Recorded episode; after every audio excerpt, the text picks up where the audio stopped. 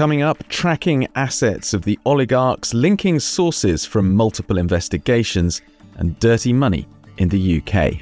The way that oligarchs and their children are, are seen in the West is that they're celebrities, that they're very successful businessmen. But I think, you know, the question that always, uh, you know, persists is basically where did their first million come from? Two different leaks having her in them and showing that she is actually moving vast amounts of money in suspicious ways. I don't think we'd have had two economic crime bills by now had it not been for Vladimir Putin's invasion, illegal invasion of the Ukraine. My name is Nick Wallis, and this is Dirty Deeds Tales of Global Crime and Corruption, a podcast from the Global Journalism Network, the Organised Crime and Corruption Reporting Project, or OCCRP as it's known. In this episode, we speak to Miranda Patrucic and Ilya Lozovsky, two OCCRP journalists who've been tracking Russian oligarchs, their wealth, and their assets for years. This story is a clear example of how some investigations can happen completely coincidentally. In February 2022, a massive leak from one of the world's biggest private banks, Credit Suisse, exposed the hidden wealth of clients involved in money laundering, corruption, and other serious crimes. While studying the data, Miranda came across a name she's never seen before Saudat Narzieva. Carefully, Miranda and Ilya pieced together all the information they could find about her until they discovered she was the sister of one of the world's richest men, a Russian oligarch, Alisher Usmanov, who's been sanctioned since the invasion of Ukraine. Miranda and Ilya's investigation is part of a wider study which led to the creation of the OCCRP's Russian Asset Tracker, an interactive web tool which links specific villas, yachts, and other expensive toys like helicopters to the wealthy people who own them.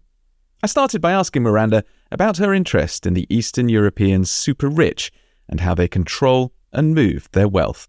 The way that oligarchs and their children are, are seen in the West is that they're celebrities, that they're very successful businessmen. They draw attention because they have so much money and such a display of wealth. But I think, you know, the question that always, uh, you know, persists is basically where did their first million come from? And as a journalist, for me, it's good to see that people are now asking this question and that they see billion, beyond the billions and the millions that these people have. Tell me about Alisher Usmanov. Why is he so significant to you guys? Well, to me, I would say, first of all, he's one of the major I mean, he's one of the top 100 wealthiest people in the world. He's, um, you know, been said to be close to Putin. He has a bit of involvement in journalism in Russia because there was a business daily called Kommersant, which uh, was pretty highly respected Russian publication and he became its owner. This was years ago. And then there was a whole episode where the paper reported on election violations committed by the ruling party, and then he was fired. They're still active in Russia and publishing at a time like this, which means that they're toeing the line because the independent publications are not toeing the line. So Usmanov is involved in that, which for us kind of feels very important and personal. So, how did he make his money after being fired? Gazprom, you know, the Russian gas giant, or at least a large portion of his money. That wasn't the only thing he did by any means. So he's someone who is intertwined with this regime, even though he's not, you know, really in policy making circles, as far as I'm aware. And it's a huge fortune, and it's really hard. I think we'll talk about that. It's really hard to get at that fortune and understand where it is, even once you had decided to sanction him. Miranda, you talked about Usmanov's first millions, that basically he grew his wealth from selling off Russian assets and built them up into becoming one of the richest men in the world. But your article is something of a scoop, not just because it looked down into how you'd managed to connect some of his extraordinary array of companies, but the way he utilized people around him, particularly his sister. So tell us, Miranda, about putting that particular investigation together. How did it come about? The story came about as, as an accident, really. I was in Barcelona with my colleagues as we were discussing the Credit Suisse investigation. And as I was going through the data, I saw a name and I saw that this person is listed as controlling 27 accounts. And some of these accounts at a certain point in time had over a billion on them. And of course, I was shocked. I was like, oh, wow, what's going on here? Who is mm-hmm. this woman? And I've never heard of her before. Sal- Saudat Narzieva? Is that the right pronunciation? Saudat Narzieva. Uh, Narzieva. Okay, great. So, yeah. so, so this you've never seen this name before. I've never seen this name before. I've never heard of her before. It it came as a complete shock because, like a lot of these people with you know large amounts of money on their accounts, I knew about because I've spent you know the past decade basically reporting in Central Asia, and I'm you know we we're all pretty familiar with all the important people there and yet suddenly there's this woman, and we're like, who is she? What kind of business does she have? And then we got even a bigger shock when we Googled her, and it turned out to be a gynecologist from Uzbekistan. Right.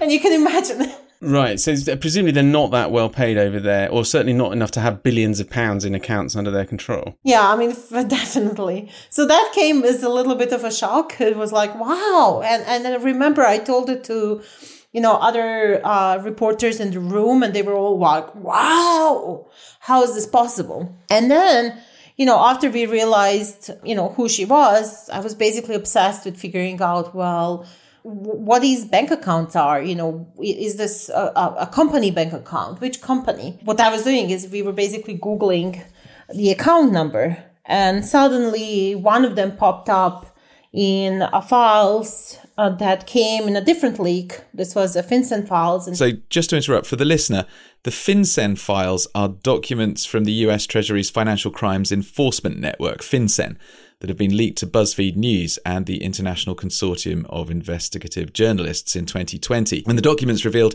how global banks were contributing to industrial scale money laundering. So, okay, you've got this unnamed woman in the Credit Suisse leak controlling 27 accounts, and then basically one of those accounts showed up there and it turned out to be an account that belonged to a company that is actually owned by Alisher Usmanov. And then once we knew this connection, it was obvious, well, you know, who is she? How is she related to him? And it turned out to be his sister.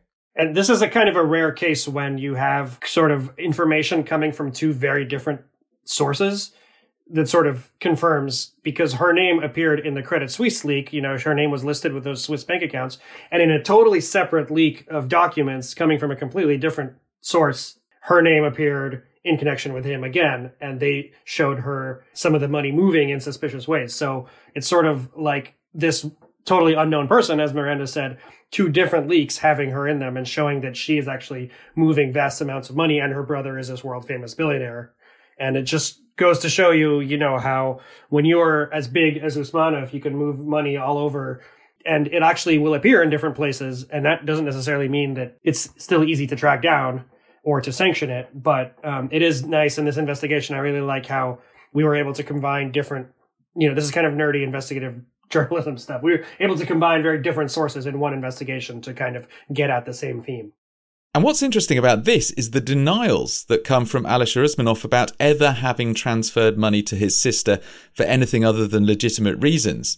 And yet, they appear in things called suspicious activity reports, which are the documents that financial institutions and those associated with their business must file with the Financial Crimes Enforcement Network whenever there's a suspected case of money laundering or fraud.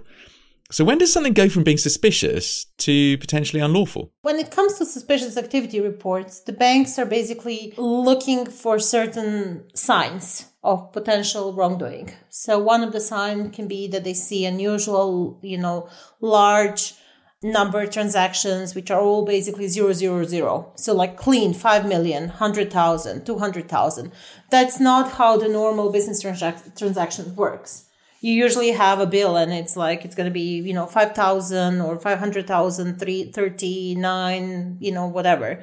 There's going to be you know there's going to be more than zeros in, in in the bill. And then it's also you know who these transfers are made to for example, other made to unknown entities? Are other made to, you know, people that when you basically Google them, you cannot find an actual relationship with the person who is wiring the money. There was also another sister of Alisher Usmanov who also was receiving and sending money basically to, you know, from him and to him. And I think even, uh, you know, as far as this explanation, you know, he's a generous, wealthy man and he's generous to his sister. And of course, you know, there's nothing illegal about giving money to your sister if you are a wealthy person. It's a separate question of, you know, how many villas one person needs. But um, if you look at some of the transactions that are highlighted in these suspicious activity reports, there's stuff there that even a non-professional, you know, I'm not a financial analyst or, you know, accountant, uh, but you can see that this stuff is very questionable. You know, we've got uh, one report showing Alisher Usmanov transferring $3 million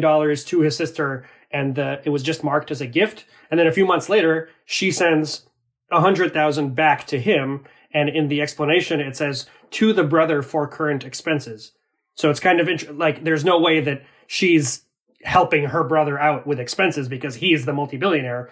And why is he sending her money and she's sending money back to him? And in another case, he sent her money and then she sent it to her son-in-law, who's the director of a steel company. So it's not, it's clearly more than just, you know, a gift going on here.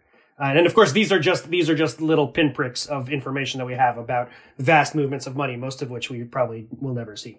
But they are forensic, and you, you, you do spell these out alongside denials from Usmanov saying that his sister had any possession or control of any accounts in Swiss banks on behalf of her brother. And, and furthermore, that she's never had any formal or informal role in any of his businesses. And, and yet the evidence seems to point in the other direction. And in fact, of course, when this article came out, it was before she was sanctioned. And shortly after this article was published, um, she was sanctioned by uh, uh, European world or Western governments, certainly, which, which does suggest that they think at least there's something suspicious going on here. I mean, y- you obviously have to be very careful about what conclusions you can draw from the evidence that you, that you're bringing out. But there's a pattern here, isn't there? I mean, we see that there is a pattern and we see that even in his responses, like if you think about the 600 million yacht that, you know, everybody in the world uh, you know, knew it was his. And that turned out to belong to a trust that the beneficiaries are his sisters. So that basically shows you that, you know, the family members are very much connected to the business empires of the people and very often they're the holders of significant wealth. It doesn't mean that the sisters are going around deciding what to do with the money. It could just be that their names are held there, you know, as beneficiaries or as for whatever reason. So it's not that we can allege that they are personally deciding, you know, how that money will be moved around or what's going to happen to it. But but their names do do appear there, and even something like um, he's got an estate in England called Sutton Place, which is a historic estate in the countryside, and it's a Tudor manor house and you know, even if you look at the Wikipedia page of this estate, you'll see that Usmanov is the owner. There's no question, as with the yacht that bears his mother's name. And yet, it's very hard to actually sanction these things once a government makes the decision to do so because it's very hard to connect to him. Yeah. Because it'll go back to that trust, which goes back to the, you know, families. Well, another example, a helicopter that appears on that yacht. We made a goal in this project of trying to identify every asset that these various oligarchs own. And we go, we were looking at this helicopter and it was connected to some offshore company that we couldn't trace to him. The only reason we could trace it to him is because it kept sitting on his yacht. I mean, I, I must admit, I'm, I'm, having great fun looking at the Russian asset tracker as we speak, uh, which has informed me that the super yacht is called Dilbar. Is that right? The, the, the mother's name? Yes, that's his mother. Yes, and it's actually a very smooth and, and, and, fun website to have a play with. How how conscious and aware do you have to be that you you've got to tell an entertaining story when you're putting all this together? I'm always thinking about the storytelling. You know, I often lead trainings for various investigative journalists on how do you actually tell a story that makes sense? How do you make it not only interesting, but how do you just make it coherent and have meaning? You know, you could list list companies and accounts all day, but you know, for an audience, you know, I want my buddy in the bar to understand my story. You know, I want my grandmother to understand my story. You know, you sometimes have to pull your head out of the spreadsheets and sort of ask yourself of all the thousands of pieces of data and li- lines of spreadsheets and documents I've read, what is it that actually made me made my heart beat faster when I read it? When you're writing the story, of course, you're only putting down on paper a tiny, tiny fraction of all the information you find. So you put in the information that conveys the facts, but you remember those moments that made your heart beat faster and you make sure that those are what's stringing the story together.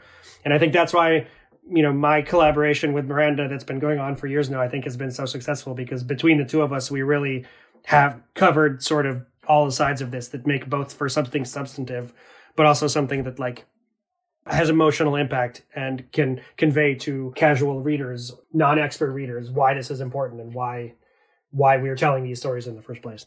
I remember, you know, when we were covering the angle of Italian coast and basically all these properties, it was so fun to like watch a drone footage from the place. It, it's such a rush when you see somebody's Facebook photo and there's like a corner of a building or like a certain outline of a mountain or a rock in the background and then you match it with a drone that your you know drone footage that your colleague took or with a google map or something it's and it's really fun, you know, when these people are having they're having so much fun posting their Dolce Gabbana outfits and their multiple villas. Um, so why not? Why shouldn't we have some fun uh, connecting that to uh, their offshore companies? Yeah, I mean, you know, you're going a bit mad, don't you? I, I, I picked up a journalist on uh, on Twitter the other day who I was interested in, in, in the work that they were doing, and and I, I got their profile photo up. The first thing I looked at was the building behind her to see if I recognised it and where exactly that photo was meant to be taken. Yeah, I think we're all becoming becoming uh, open source open source investigators soon so it'll be an interesting interesting world. If you have a collection of dresses that you would like somebody to identify please give me a call. I can see dolce gabbana prints in my dreams. I guess it's the untouchability of these people isn't it? The the, the fact that even though alisher usmanov has, has been sanctioned I'm sure he's still living a very nice life, and the authorities in Germany can't even impound his super yacht named after his mother. I mean, with the amount of money that these kind of people have stashed offshore, I don't think we need to be worried about them being poor. I mean, just as an example of that, you know, the villa, the villas that we found in Italy. I think uh, I'm trying to remember now. I think it was six that we identified for sure as connected to Usmanov, and he only owns one of them directly. His sister Gulbahor owns another two, and the rest are owned through various corporate structures. And our Italian colleagues actually did a whole separate investigation into some of the people who, you know, provide the security, who provide the really secure internet access to this compound of villas. And there's a whole industry, lawyers and accountants and everybody else you can think of who will set up companies for you, who will set up these bank accounts, who will um, move this money for you. So it's kind of a self-perpetuating industry that is that's part of what makes these people so untouchable. This topic has been on the world agenda much more since the Panama Papers came out in 2015. And there have been repeated investigations since then. So I think the public understands this problem better than in the past, and there's more pressure. And whenever I've ever spoken with, you know, members of the European Parliament or anyone like that, they always say, you know, the thing that helps us the most keep this on the agenda and push for reforms is when there are more investigations uh, that come out. Are, are, the sanctions actually hurting Ilya? I mean, uh, not just Alisher Usmanov and his family, but but as a whole, do they make a difference to Putin's war effort? Well, I think there's sort of a maybe somewhat naive view that kind of the oligarchs control Putin, and you know, once you sanction the oligarchs, that'll cripple him. I think that Putin has effectively cleared the field at home. So the only oligarchs that are left at home are those that are willing to not interfere, you know, with him politically. So it's not, as far as the oligarchs specifically, I don't think it's so much about, you know, forcing Putin's hand in some way as it's about what we were just talking about, about making sure that the corruption they represent does not continue to infect or even, you know, exacerbate the corruption that we already find in our societies. As far as, you know, the whole separate question of sanctions on Russia itself and whether that affects the war, um, I think it's a slow moving, I think that the Russian economy is accruing more and more damage, and uh, that's a slow process. And I think for for Ukraine, it's not fast enough, but. I think that in the long term, you know, this is clearly not going to be a short war. So the pressure hopefully will grow more and more on the Russian side relative to the Ukrainian side so that time will be on Ukraine's side, essentially. Yeah. Where, where, where do you see this going? I mean, what will Putin listen to? Oh, boy. I, if I could answer that question, uh, you know, uh, I think uh, nobody really knows what can convince him because so far nothing has. I mean, I think his ability to wage the war has to be degraded, and that is affected by you know ability to import high tech components from the West and the ability to um, basically evade the technological sanctions that are in place. And I think that's another aspect of you know this work of when you have bank transactions where the true purpose isn't indicated or ships where the true nation that you know is behind that ship or the true cargo isn't being indicated you know that is corruption but that also can lead to actual evasion of sanctions that are meant to stop the war machine. Just, just one final thought um, on the source of uh, a lot of this information coming from leaks, large scale leaks, whether it be the Credit Suisse leak, the Panama Papers, the FinCEN files, whatever. Does there seem to be or have been a, a rash of them recently? Because they all come from quite mysterious sources. I mean, given that you wouldn't have been able to pinpoint exactly Sadat's relationship with her brother without being able to triangulate from the various leaks that are coming on. Where do you see all that going? Do you see more and more people hacking into foreign states or foreign banks for, for, for, for political gain, or do you see more whistleblowers coming forward? I mean, how easy or hard is it getting to get information out there for someone who has a, a conscience about this or thinks it's a, a, an important thing to do? Oh, we definitely see in the golden age of leaks and, you know, with the Russian invasion, one of the things we've noticed is that there, there have been so many attempts to hack different, uh, you know, governmental bodies and agencies in Russia and even, you know, companies in Russia. And so many new leaks have come that it's, it's almost impossible to keep up with them and basically, you know, go through them and figure out what the stories are there. So we can see that there's more and more of that. And, and, you know, I think whistleblowers have been encouraged by the Panama paper whistleblower I think what, what is different is that the collaborations in the in the media sphere have really shown the power of journalism and the power of how we can change the world if we work together. I think the global law enforcement, you know, there's like so much corruption, there's so much, you know, lack of interest sometimes to prosecute different powerful companies or individuals that basically people are seeing that they need to turn to media to bring something to the attention of public. And we're seeing in you know even you know individually people are reaching out to journalists and basically sending different documents reports confidential information that otherwise would not see the light of day. And of course leaks leaks can be very damaging as well you know if they're just released and without sort of a process of like working through them and making sure and double checking everything, making sure it's legitimate, you know, leaks can also be very powerful in a dangerous way. So I think there is a need for the media to play this kind of, no pun intended, mediating role of, um, of interpreting the data and understanding it and applying professional standards of journalism to, yes, the leaks that are pouring, actually pouring out of all these secretive places. It does feel like decent journalistic active cohort is a, is a functioning bellwether of a, of a democracy, but by the same time, it's also depressing that the law enforcement authorities are effectively delegating the job to journalists to do what they should be doing in the first place. I mean, the, you know, the reality is that criminals are so clever they hire so many experts. Some of the greatest minds are hired by criminals. And basically, they can come up with new ways to you know, launder money, commit crime, then law enforcement can keep up. And they pay a lot better than we get paid. OCCRP's Miranda Patrucic and Ilya Lozovsky. After my discussion with Miranda and Ilya, I spoke to the British Member of Parliament, Kevin Hollinrake, who's launched a non partisan economic crime manifesto aimed at stemming the flow of dirty money through the UK. The City of London has long been seen as a place where rich people with illegitimate wealth from all over the world can launder their cash or use it to buy assets and influence. Kevin joined forces with a senior opposition party member, Dame Margaret Hodge, to launch their economic crime manifesto. In a piece for the Times newspaper, Kevin said the UK has a $100 billion money laundering problem. I asked him if it were eradicated, what the consequences might be for the UK economy.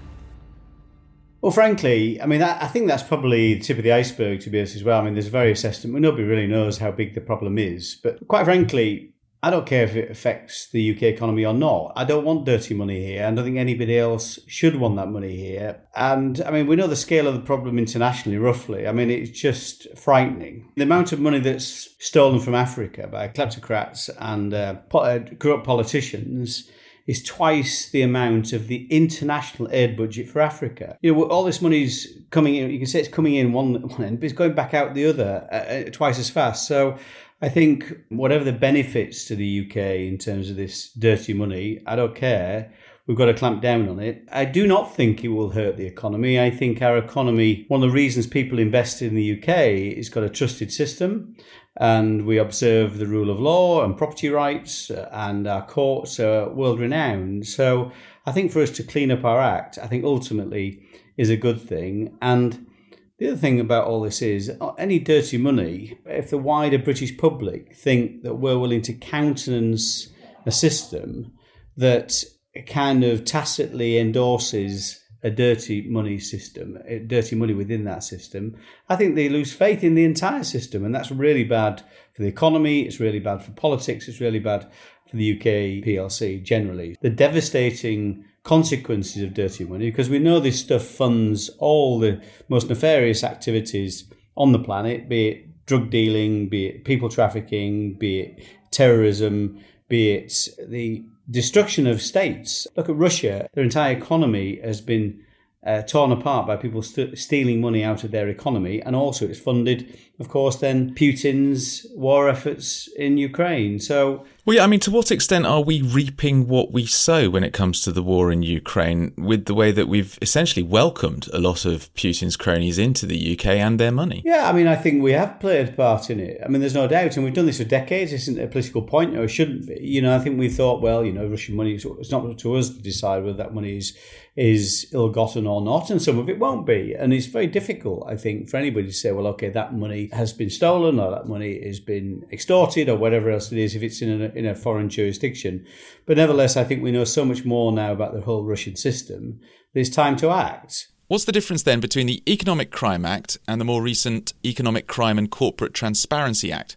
How much further does it go, and how much more effective could it be? Well, it goes a fair bit further. It does some things we all want. It does, uh, particularly around uh, transparency over companies. So we know that lots of money is moved around the world by using shell companies, uh, just companies that are layered, like those those Russian dolls, you know, the, the, layers upon layers upon layers, and the, the money's hidden in these companies the actual ownership of those companies is uncertain. So it means you can move money around. Dirty money, money's no good if you can't spend it. And dirty money, actually, because of money laundering rules, it's more difficult to spend. So they, you need they have to clean it up. If you're unsure how this stuff works, just watch a program on Netflix called Ozark, which explains exactly what all this is about. A good drama, that yeah, fantastic. But it really is an eye opener in terms of how the world of money laundering works and what it's there for. So a you need to hide the money. You put use these these shell vehicles um, but also you need a uh, advisors and a regime that kind of facilitates it. And the UK does that pretty successfully for a number of reasons. A, it's got huge expertise here in terms of financial services. It's got these the ease of setting up corporate vehicles, and it's got it's got all these crown dependencies in overseas territories where you pay very little tax if you move your money into them. So if you steal a lot of money, you don't want to pay tax.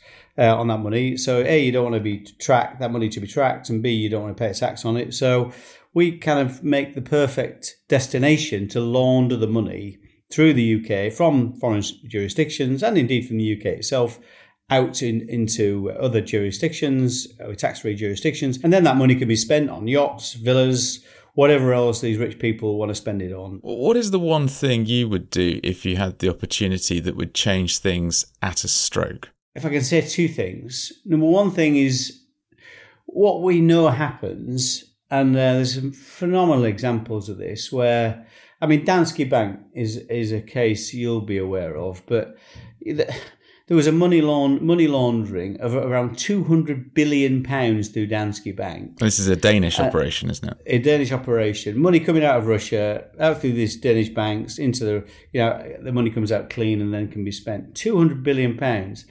Now, you cannot tell me that somebody within Danske Bank didn't know what was going on at a senior level. It went through a relatively small outpost of Danske Bank. Um, I think actually it was in Estonia, the actual bank that was uh, the branch that dealt with this.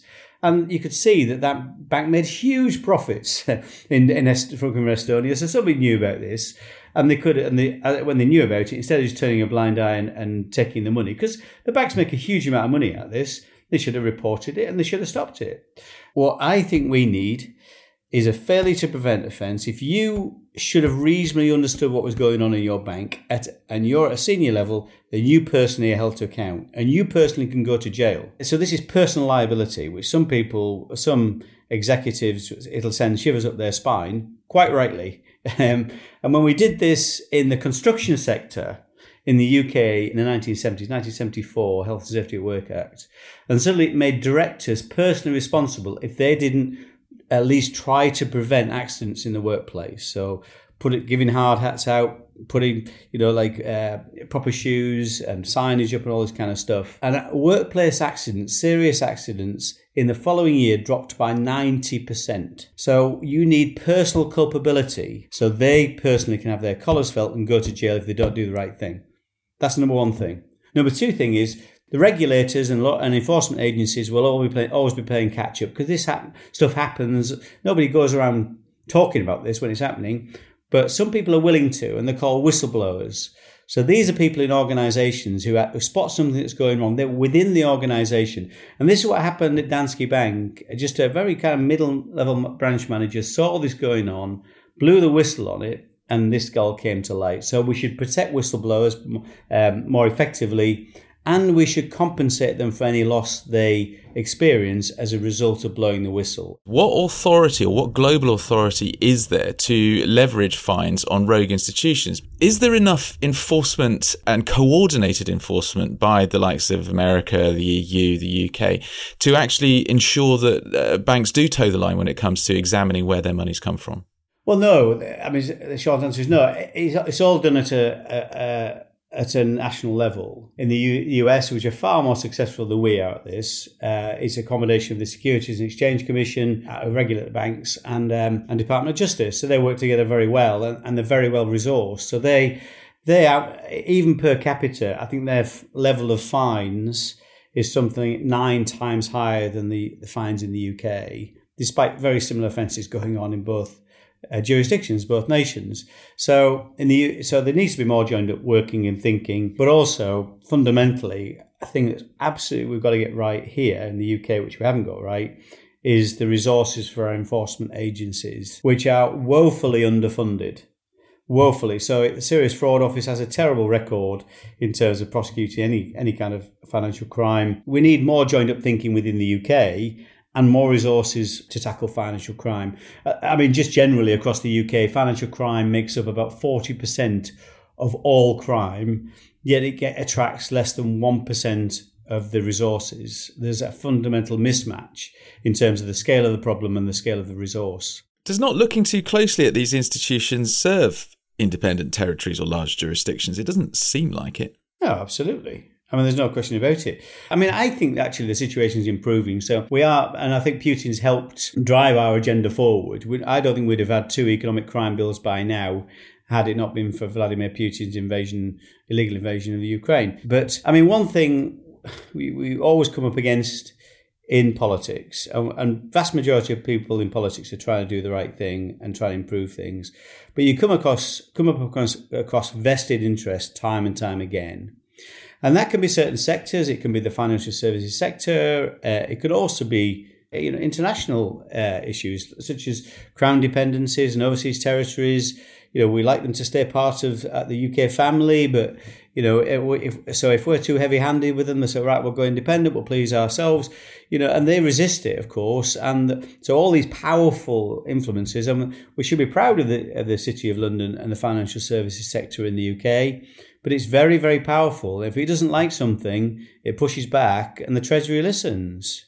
So, you know, the Treasury does have a mandate to make sure the, the, the, you know, the wheels keep turning and the music keeps playing in terms of the economy. And it's bound to worry about anything. The banks come along and say, oh my God, we'll, we'll stop lending, we'll stop doing this, we'll, we'll, we'll take our headquarters abroad. And you can understand why people take those threats seriously. But we can't let that deter us from doing the right thing. How effective do you think sanctions have been? Effective to some extent. I mean, uh, Usmanov, what he, I think his villa, one of his villas uh, in a very nice part of Europe, has actually been uh, impounded, although it's frozen, not not taken off him, of course, which is another very difficult com- uh, conversation we need to have to try and find ways of actually stripping these assets and then redistributing them.